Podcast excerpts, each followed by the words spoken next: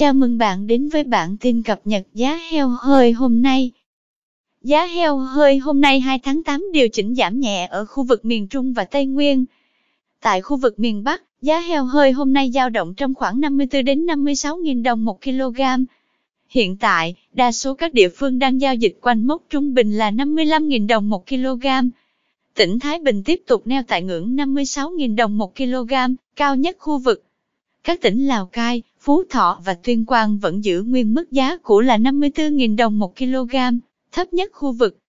Tại khu vực miền Trung, Tây Nguyên, giá heo hơi hôm nay giảm nhẹ 1.000 đồng một kg, dao động trong khoảng 53 đến 56.000 đồng một kg.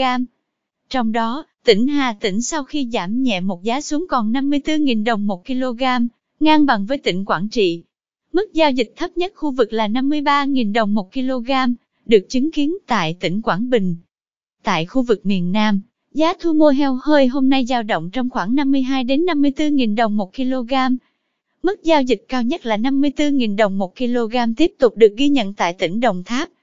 Thương lái tại Bình Phước, Đồng Nai, thành phố Hồ Chí Minh, Bình Dương, Tây Ninh, Vũng Tàu và Sóc Trăng đang thu mua heo hơi chung mốc 52.000 đồng một kg. Các tỉnh thành còn lại đang thu mua với giá 53.000 đồng một kg. Cảm ơn bạn đã theo dõi bản tin cập nhật giá heo hơi hôm nay. Chúc bà con chăn nuôi một ngày mới tốt lành.